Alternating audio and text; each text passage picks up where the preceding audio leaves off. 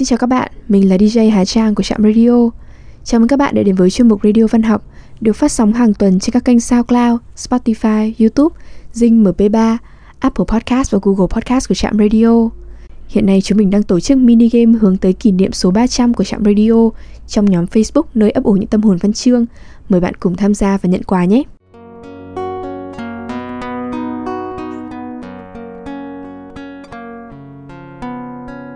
Trong radio ngày hôm nay, xin mời các bạn lắng nghe trích đọc cuốn sách Việc làng của tác giả Ngô Tất Tố. Việc làng 4. Nghệ thuật băm thịt gà Từ khi thôi học, tính ra đã gần 10 năm, bây giờ tôi mới lại gặp Lăng Vân. Những chuyện tích lại trong một thời gian khá dài, lúc ấy được dịp xuất hiện, nó đã làm cho chúng tôi đều phải quên ngủ, tuy đêm đã khuya ngoại sân trời tối như mực và mưa sùn sụt. Nước mưa dạ giả rích rội xuống đầu thềm, Như thêm vẻ chứa chan cho mối tình cửu biệt. Gà bắt đầu gáy. Dưới bếp bỗng có tiếng người khậm khoặc, Rồi thấy bóng đèn lập lòe. Một lát sau, Nghe có tiếng gà đập cánh phành phạch và kêu quang quác. Tôi ngạc nhiên hỏi, Người nhà đã sắp làm cơm đấy sao? Lăng Vân lắc đầu, Không, Sáng mai nhà tôi phải chứa hàng xóm. Chứa xóm cố nhiên không phải là một đầu đề nói chuyện. Chúng tôi lảng ra chuyện khác. Đồng hồ điểm 2 tiếng, Mới cùng chùm chăn nằm ngủ. Giấc ngủ của tôi đương ngon, Thình lình bị tan bởi mấy tiếng lộc cộc của guốc và gậy nện xuống thềm gạch. Tôi bừng mắt ra, Trời đã sáng rõ. Trong nhà lố nhố mấy ông cụ già khăn áo tể chỉnh. Lăng Vân đương xoan xoe chào mời các cụ một cách cung kính. Giữ lễ xã giao của người lạ Tôi vội tung chăn ngồi dậy và đương lúng túng chưa biết nên ở đó hay lánh đi đâu. Lăng Vân đã bưng đến chỗ tôi ngồi một bộ bàn chè, một siêu nước sôi. Bảo tôi cứ việc pha nước và uống tự nhiên. Người đến mỗi lúc mỗi đông, già có, trẻ có, đứng bóng có, toàn là đàn ông tất cả. Trong nhà giường phản giật hết, người nhà phải quét cái thềm mưa ướt rầm rợp rồi chạy chiếu lên để làm chỗ ngồi cho mấy ông tí nhau. Hàng xóm vẫn lục tục kéo đến với những bàn chân đất lấm bê bê. Ai cũng như nấy, sau khi đã đến bể nước dội qua, người ta đi nhón lên thềm, chùi chân vào cái chổi rơm làm phép, rồi bước sảm sạp lên chiếu.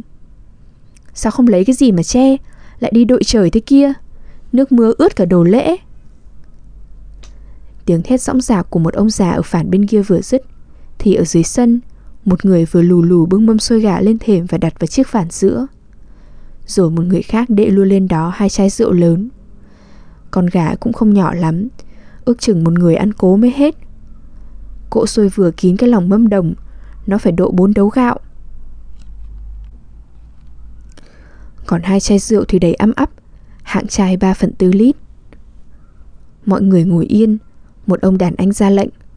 Hàng xóm đã đến đông đủ, Thằng mới đem lòng cỗ đi thì ra cái người đội mâm xôi gà lúc nãy chính là mõ làng. Hắn dạ một tiếng thật dài rồi khép nếp đứng tựa bên cột. Thưa các cụ, làm bao nhiêu cỗ? Ông đàn anh ấy lại lên giọng. Mày trông xem có bao nhiêu người kiến tại. Thằng mới liếc mắt một lượt từ trong nhà ra đến ngoài thềm Rồi thưa Bẩm 30 người tất cả. Ở đầu dãy phản tay phải Thấy có tiếng hỏi Hạng xóm tám mươi mấy suất Cụ có nhớ không? Rồi có tiếng đáp. Năm ngoái 78 suất Năm nay mới thêm 5 suất Thế là 83 suất cả thảy. Ông đàn anh vừa rồi nhìn vào thẳng mới. Vậy thì phải làm 23 cỗ 8 cỗ kiến tại một cỗ chứa, một cỗ cho mày Còn 13 cỗ làm phần. Câu nói của ông ấy khiến tôi hết sức ngạc nhiên. Một con gà và bấy nhiêu xôi mà làm đến mấy chục cỗ Thì làm ra sao? Chắc là còn có món gì khác nữa. Tôi nghĩ như thế. Nhưng mà không, Chẳng có chi hết. Người nhà chỉ bưng lên thềm hai thùng đĩa bát, Một con dao, Một cái thớt, Một liễn nước mắm và hai chồng mâm. Thẳng mới lễ mễ bưng mâm xôi gà ra thềm. Hắn nhấc con gà sang chiếc mâm khác, Rồi chữa cỗ xôi hình tròn ra hình vuông. Ở lạ, Con gà làm được hơn hai chục cỗ, Thật là một cái kỳ công. Tôi phải giả vờ đứng dậy ra sân để đến tận nơi mà coi cho rõ. Thằng mới đắt thử con dao lên mặt cỗ sôi. Hắn tính lẩm bẩm dây lát, rồi sắn một chiều làm sáu, một chiều làm bốn. Sau khi lấy một miếng xôi véo ra từng tí để phụ vào các miếng kia, hắn nhấc mâm xôi sang một bên cạnh và kéo cái thớt vào chỗ trước mặt. Cái thớt khí trũng, hắn gọi thằng nhỏ đổi cho cái khác và hắn lẩm bẩm một mình. Băm thịt gà cần phải dao sắc, thớt phẳng. Nếu mà dao cùn thất trũng, thì thịt sẽ bong hết ra. Vừa nói, hắn vừa với sang thùng đĩa lấy đủ chục chiếc, bày la liệt trên mặt thềm. Thằng nhỏ đã xách lên đó chiếc thớt mới nguyên, sắc gỗ nghiến còn đỏ đồng đọc. Nhanh nhậu, hắn sờ ngón tay vào lưỡi con dao, xem có bén không. Và hắn lật cái chôn bát liếc luôn ba lượt thật mạnh. Bấy giờ mới dở đến bộ lòng gà. Mề, gan, tim, phổi, các thứ đều được thái riêng và được bày riêng vào một góc đĩa. Tuy nó chỉ được một rúm con con, nhưng trong 10 đĩa, không đĩa nào thiếu một thứ nào. Rồi hắn nhấc cả con gà ra thớt, bắt đầu chặt lấy cái sọ, sau mới chặt đến miếng phao câu. thỉnh lình thấy hắn đứng lên ngoảnh mặt vào phía mấy ông đàn anh. Thưa chính các cụ, hôm nay sỏ gà pha mấy, phao gà pha mấy. Một ông trong bọn nhìn qua vào đám nhiều tuổi, hình như để đếm đầu người rồi đáp. Ở đây chỉ có 5 cụ và 4 ông đàn anh, vậy thì sỏ gà pha 5, phao gà pha 4. Hắn lại ngồi xuống chỗ cũ, trước hết ghẻ dao vào giữa hai miếng mỏ gà để sắt cái sọ ra làm hai mảnh. Rồi hắn úp cả đôi mảnh xuống thớt, chặt mảnh mỏ dưới làm đôi và mảnh mỏ trên làm ba. Tôi không biết những miếng thịt này có đều nhau không, chỉ thấy tất cả 5 miếng, miếng nào cũng có dính một tí mỏ. Tiếp đến cuộc pha phao câu. Công việc tuy không lấy gì làm khó, nhưng hắn làm cũng vẫn có vẻ khác người. Bốn miếng phao gà, miếng nào cũng có đầu bầu, đầu nhọn, chẳng khác một cái trũng cau trẻ tư. Sọ gà bày vào một đĩa, phao gà bày vào một đĩa. Hắn lại cắt lấy hai chiếc cánh gà, chặt luôn làm hơn 10 miếng và bày về đôi chân gà làm một đĩa nữa. Bây giờ thì đến mình gà. Hắn lách lưỡi dao vào sườn con gà, cắt riêng hai cái tỏi gà bỏ ra góc mâm. Rồi, lật ngửa con gà lên thớt, hắn ướm dao vào giữa xương sống và dơ dao chém luôn hai nhát theo chiều dài cái xương ấy. Con gà bị tách ra làm hai mảnh, mỗi mảnh đều có một nửa xương sống. Một tay giữ thỏi thịt gà, một tay cầm con dao phay, hắn băm lia lịa như không chú ý gì hết. Nhưng mà hình như tay hắn đã có cỡ sẵn, cho nên con dao của hắn dơ lên, không nhát nào cao, không nhát nào thấp. Mười nhát như một, nó chỉ lên khỏi mặt thớt độ già một gang và cách cái ngón tay hắn độ vài ba phân. Tiếng dao công cốc đụng vào mặt thớt, dịp dàng như tiếng mõ của phường trèo, không lúc nào mau, cũng không có lúc nào thưa. Mỗi tiếng cốc là một miếng thịt gà băng ra. Miếng nào như miếng ấy, đứt suốt từ xương đến da, không còn dính nhau mảy may. Trồng những miếng thịt của hắn bóc ra góc mâm mới đẹp làm sao. Không dập, không nát, không bong ra, nó giống như tập cánh con bươm bướm. Nếu để trước môi mà thổi, có thể bay được 10 thước. Băm xong con gà, hắn móc túi lấy một nắm tăm. Mỗi miếng thịt gà, hắn sâu cho một cái tăm vào giữa. Rồi hắn cắm vào mâm xôi. Cứ mỗi tảng xôi là bốn sâu thịt. Thịt vừa hết, xôi cũng vừa khắp. Té ra cái mình con gà, hắn đã băm được 92 miếng. Lăng Vân cười và hỏi tôi Anh đã chịu nghề băm thịt gà của ông mới làng tôi chưa? Nhà hắn ba đời làm cái nghề ấy Thì mới thạo được như thế Người khác dễ ai làm nổi Tôi chịu lắm Và tôi muốn dâng cho ông mới ấy cái chức nghệ sĩ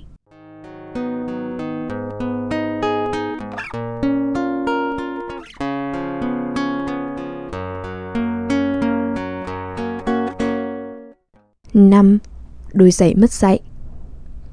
Tôi phải hết sức ngạc nhiên khi bắt đầu thấy anh hai thuyết. Người đâu mà lạ làm vậy? Cổ tay lớn bằng bắp chuối, Ngón tay như chiếc rùi đục. Những lúc anh vấn vảnh khố một nhai, Bao nhiêu bắp thịt chẩn chẫn trong lớp da đồng tụ đều lộ ra hết, Thì trông chẳng khác cái tượng lực sĩ ở đền đô. Tuy rằng lúc đó anh đã gần 50 tuổi, Nhưng còn gánh nổi hàng tạ Và vẫn đủ sức để cất cái búa bổ củi một cách nhẹ nhàng. Ông chủ nhà tôi rất mến ảnh. Quanh năm suốt tháng Không dám rời ảnh mấy khi Sợ rằng người khác mướn mất. Vì thế Từ ngày đến trọ ở lạng DS Tôi không ngày nào mà không gặp ảnh. Giọng nói ngây ngô Mộc mạc của ảnh vẫn là những thuốc giải muộn cho tôi trong lúc vô liêu Vậy mà 6, 7 hôm nay Chẳng thấy bóng ảnh đâu hết. Một người như ảnh Cố nhiên không ai dám đoán là có tật bệnh. Lúc đầu tôi tưởng rằng ảnh đi vắng nhưng mấy bữa sau Thỉnh thoảng lại thấy tiếng ảnh ở nhà.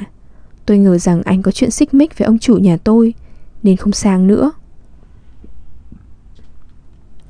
Không, nó còn khổ với hai chiếc giày. Từ hôm trước được đôi giày về nhà đến giờ Nó phải bỏ cả làm ăn Không lúc nào đi ra khỏi cổng.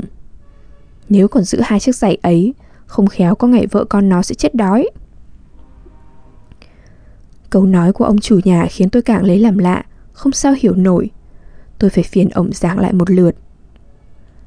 Thì ra năm nay làng ấy vào đám đẫy trà Ảnh được cắt làm thủ hiệu trống.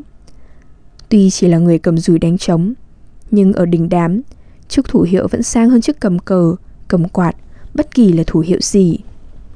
Những ngày rước thần Thủ hiệu vẫn được đóng đai, đi ủng Đội mũ võ và mặc áo thụng. Có người che lọng Có người cấp cháp đi hầu. Nếu là mùa bức Họ còn thuê mướn đầy tớ vác chiếc quạt lông Thỉnh thoảng phẩy cho một cái là khác. Trong một trà đám Thủ hiệu được có sở riêng tại đỉnh Góp tiền góp gạo Ăn uống ở đó. Khi nào đoạn đám mới về Sở của thủ hiệu Bao giờ cũng oai Có cờ, có trống, có tay thước, mã tấu Trang hoàng như dinh quân của ông đại tướng. Cho được xứng đáng với bấy nhiêu sự sang trọng Ngoài những quần lành, áo mới các vị thủ hiệu lúc nào cũng phải sỏi chân vào giày. Không được đi dép, đi guốc Nhất là không được đi đất. Thủ hiệu đi đất Ấy là để cho hàng tổng Hàng xứ chê cười làng mình. Người ta vẫn tin như thế. Bởi thế Từ khi có tin được bổ thủ hiệu Anh Thuyết lập tức cậy người đi ra Hà Nội Mua cho đôi giày da lộn Để góp với bạn đồng sự. Cái người anh cậy Cũng đã sáng ý. Thấy đôi bàn chân của ảnh đều là xuất chúng. Nó phản phạt như chiếc bàn cuốc Và lớn bằng rưỡi bàn chân người thường. Hắn phải tìm khắp các cửa hàng giày Để chọn cho ảnh thứ giày quá đại. Vậy mà chân ảnh sâu vào, Vẫn còn thừa một ngón út và nửa cái gót. Đời ảnh sắm giày lần này là hai, Cả hai đều bất như ý. Lần trước, Khi sắp cưới vợ, Ảnh đã có mua một đôi. Vì đi không lọt, Ảnh phải gác lên gác bếp, Đến khi dây đàn ải đứt thì đem vứt đi. Lần này lại đi không vừa. Ảnh phải bán lại cho một người làng Rồi tự đem hai bàn chân ra tỉnh để thửa lấy một đôi khác. Bằng cái giá tiền gấp 3 giày thường Người thợ giày mới chịu đau hai chân ảnh Để hắn đệm cốt, lựa ra Đóng cho ảnh đôi giày hợp thức. Chuyến này thì ảnh sâu lọt cả năm ngón chân Có điều nó cũng khí chật. Ông chủ nhà tôi kể đến chỗ đó rồi thêm. Không hiểu chân nó ra sao mà khi lồng vào chiếc giày Coi bộ cực kỳ ngượng nghịu, Chẳng khác đứa trẻ tập đi. Bởi vậy, nó phải nghỉ việc để học đi giày. Ông sang mà xem, Buồn cười hết sức. Té ra thế ra lại có hạng người gần 50 tuổi mới học sỏ chân vào giày, Có lẽ cũng là một sự kỳ dị. Nhân lúc vô sự, Tôi liền đi đến nhà ảnh để coi. Hình như anh sợ có người vào xem, Nên đã đóng cổng kín mít. Tôi gọi hơi lâu Mới thấy ảnh ra mở cổng với cái bộ mặt bẽn lẽn. Bước vào trong nhà, Chẳng thấy đôi giày đâu cả. Hẳn là ảnh vì xấu hổ Nên đã cất vào trong buồng. Tôi đoán như vậy, Rồi thử nói ướm. Nghe nói bác tập đi giày nên tôi sang xem, Có việc gì mà phải giấu giếm. Chúng tôi lúc mới đi giày cũng phải học đến hàng tháng đấy chứ. Bác tưởng tự nhiên mà biết đi chăng? Cứ đem ra mặt tập đi, Hễ sai chỗ nào tôi sẽ bảo giúp. Ảnh nhìn tôi bằng một bộ mặt ngơ ngác, Đầy vẻ sung sướng. Thế ra các ông cũng phải tập ư? Tôi ngỡ là có mình tôi. Rồi ảnh đẩy cánh cửa buồng lấy đôi giày ra. Thảm hại. Đôi giày chẳng khác gì lũ tướng cướp bị bắt. Mỗi chiếc có một sợi chuỗi buộc ở phía gót, Đầu chuỗi còn dài lê thuê. Thoáng trông, Tôi đã biết ngay những cái chuỗi ấy dùng để làm gì, Liền cười và nói, Bác cũng tình đấy. Có chẳng gót giày vào chân mình Thì khi nhắc giày nó mới khỏi rơi. Nào, thử đi đi tôi xem. Giả bộ đắc ý ảnh bền sâu chân vào giày. Và mỗi bên chân ảnh lại chẳng đi, Chẳng lại hai ba vòng dây Giống như người ta trói con lợn vậy. Rồi ảnh đứng dậy, Sõng giạc chống tay vào sườn, Bắt đầu cất bàn chân đi. Nhìn ảnh, Tôi thấy giống hệt những bà nạ dòng. Tiếc cái xuân xanh sắp hết, Cố học đi giày cao gót để thi với bọn tân thời. Bởi vì Đôi giày của ảnh tuy đã chẳng trói kiên cối Nhưng bộ giò ảnh vẫn phải gión rén rụt rè, Không dám bước mạnh Diễn quanh lòng nhà độ vài chục lần, Anh thấy nó đã hơi quen, liền khoe Thế nào? Ông coi tôi đi đã được hay chưa? Tôi cố nín cười và đáp, Được rồi đấy, Bây giờ bác thử cởi dây mà đi xem sao Vẫn cái vẻ mặt hớn hở, Anh lại ngồi xuống, Tháo hết những nút chẳng buộc của giày và chân rồi ảnh thử đi giày không? Quái lạ làm sao? Chân ảnh sỏ vào chiếc giày, Vừa mới dơ lên, Thì nó đã bắn đi xa độ 2-3 thước, Y như người ta đá giày đi vậy. Mấy lần ảnh nhặt giày lại, Cầm tay sâu vào bàn chân và ảnh mắm môi, Nghiến răng, Cố quịp cả năm ngón chân để giữ nó lại. Nhưng cái đôi giày mất dạy như có thủ với chân ảnh, Mỗi khi ảnh nhắc chân lên, Nó lại bắn đi đánh phót một cái. Buồn rầu anh nói bằng giọng năn nỉ. Ông hãy làm ơn mỗi ngày sang đây dạy tôi một lúc. Nếu 10 ngày nữa mà tôi không đi được giày Thì lúc vào đám Tôi đành cáo ốm nằm nhà. Ông thủ hiệu không biết đi giày Thật là nhục cho cả làng.